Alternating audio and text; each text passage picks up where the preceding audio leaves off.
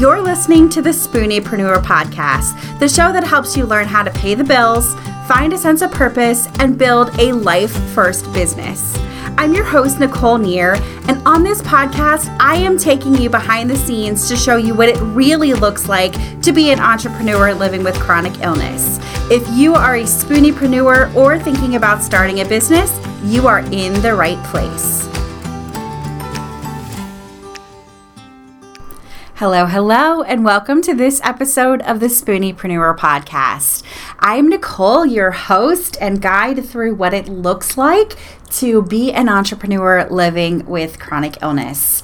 This season, I have been taking you kind of step by step through big changes that I have been making in my life and my business because I wanted everyone to be able to see what it looks like in real time to try to scale, try to change, try to build your business while also trying to deal with all of the health stuff. Uh, it's a challenge for sure. And certainly over the last six months, I've seen huge changes in myself and in the business. So I have been trying to bring in a new income stream via VIP days. And if you're not familiar with those, basically it's taking work that would have happened over weeks or even months sometimes and condensing it into intensive one day sessions. It's a really great way to replace that kind of regular one on one client work with leveraged work it can feel easier because you're able just to show up once a week, do the work, and then the rest of the time, hypothetically, you're able to kind of have a more relaxed life. And that was what really drew me to VIP days. But what I've realized over this six month journey is that uh, my health keeps getting in the way. And it's happened in a few different places. The first is just the act of marketing to get VIP clients definitely takes a lot out of me. I am an introvert by nature. I am not super into going out and networking, talking to a lot of people. That's very, very difficult for me. I have social anxiety on top of being an introvert. And so that's really a struggle. And when you are trying to book a VIP session a week, um, which was my kind of stretch goal, you have to go out and market to a lot of people. Um, it's not enough to just find one client who can then give you that monthly recurring uh, revenue. You have to find four clients a month. It's a lot. It's a lot of work.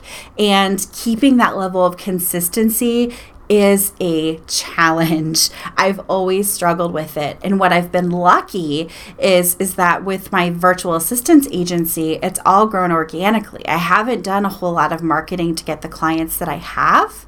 And it's it just feels really easy and effortless to grow because people just come to me. I don't have to worry about it. So switching that business model was definitely difficult for me and my my illness came in the way because um, I definitely, over the course of these six months, struggled with health issues, physical health issues, like not, you know, having a lot of fatigue, a lot of pain, um, and then also mental health issues, dealing with depression and trying to navigate through that has been a struggle.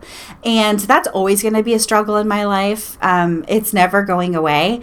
And there was a part of me that really had to, over the last few weeks, just sit and mourn that. So I I took a break from social media. I took a break from recording this podcast. I actually went away for a few days to a beautiful little house a couple hours from my house. Um, just to get away from the distractions of home, to be by myself and be able just to kind of think, to feel, to mourn. Um, because I feel like every time I try to level up or change my business, my health comes in the way. And there's a part of me that rebels against being a virtual assistant, being an online business manager. It's it's my zone of genius. I'm very, very good at it. It can feel boring sometimes doing the same thing day in and day out. I love new challenges. I thrive on it. And being a virtual assistant, doing work as an online business manager, they're perfect for my health needs. Uh, it's so flexible. Doing things that are in my zone of genius makes it so that I can work even when I'm not feeling great. Uh, there's so many ways that that work it just it fits so well with with my strengths and with what I have going on in my life. And I find myself in this tug of war of wanting to do more and knowing that my body isn't capable of doing a whole lot more. And that's really difficult. I, I definitely have struggled with that. Um, I thought VIP offerings would help alleviate some of that, and uh, it really just brought another layer of complexity to it. So that's really the first thing that I've been dealing with. And the second thing that I have realized um, you know, during this break of, you know, I think it's been a month since I recorded an episode, is really that um, one of the the things that I was struggling with is I felt like I had three different businesses.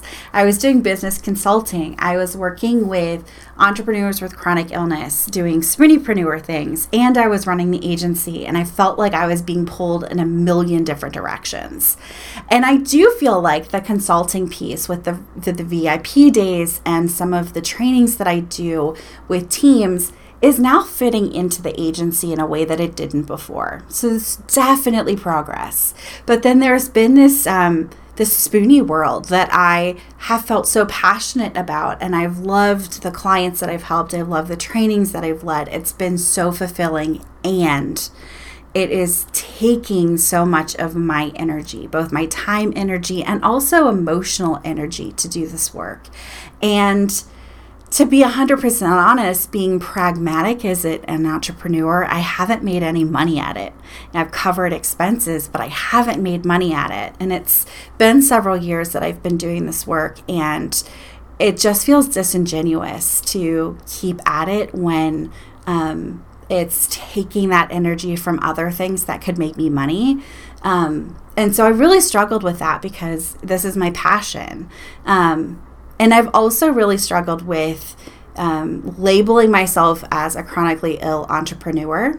Uh, it's limiting in a lot of ways. It's freeing in a lot of ways too, being able to name it, right? And being able to unapologetically say, this is who I am. But then also, I feel like a lot of the things that I teach on this podcast, a lot of the things that I share with my clients and in my programs, they're things that so many people are crying out for right now. You know, we're seeing a huge shift in how we think about work. For a long time, we worked towards this goal of having work life balance. And I think we all realize that that's never going to be the case.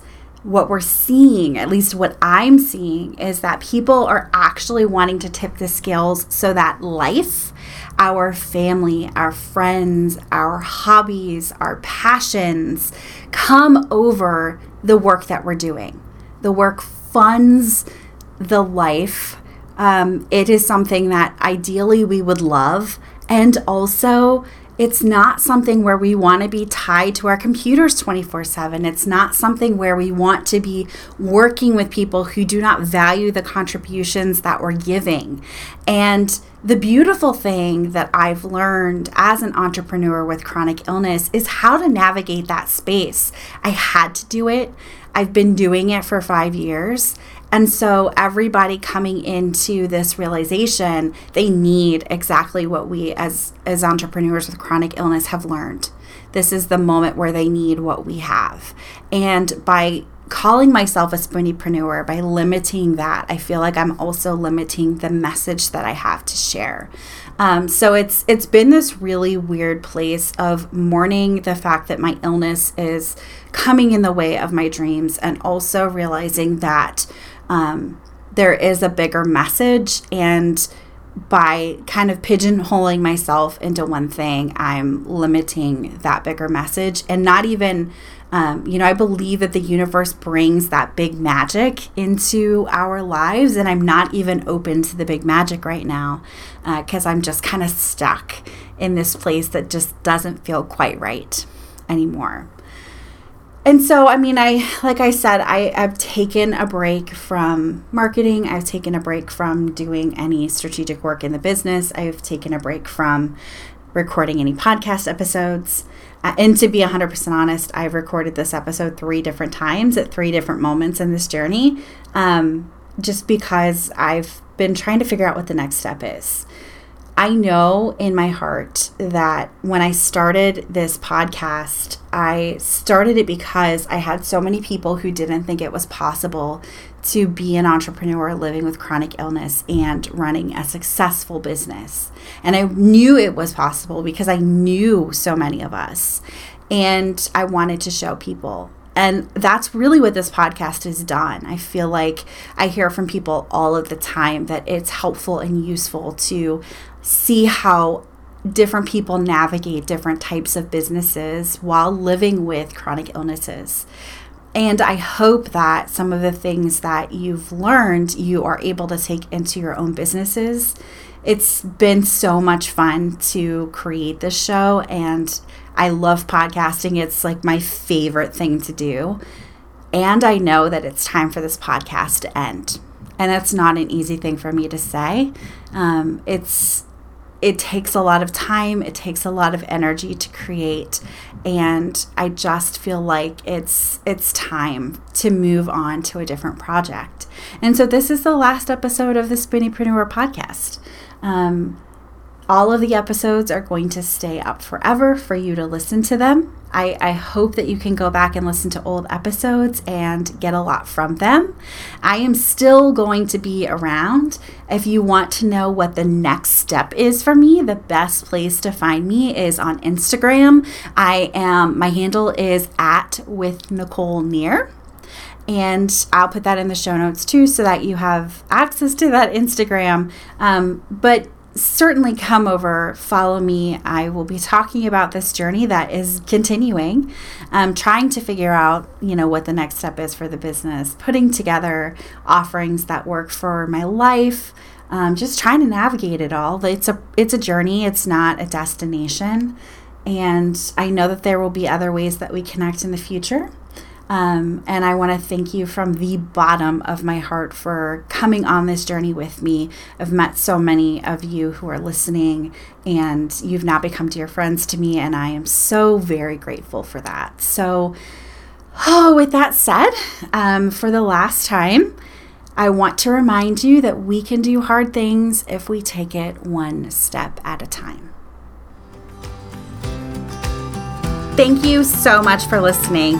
If you're looking for show notes from this week's episode or want to build a toolkit to help you create a life first business, visit www.theresilientbusinesstoolkit.com for free resources.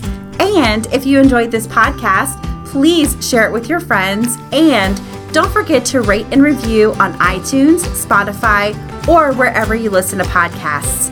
Thanks for listening, and I'll see you next week.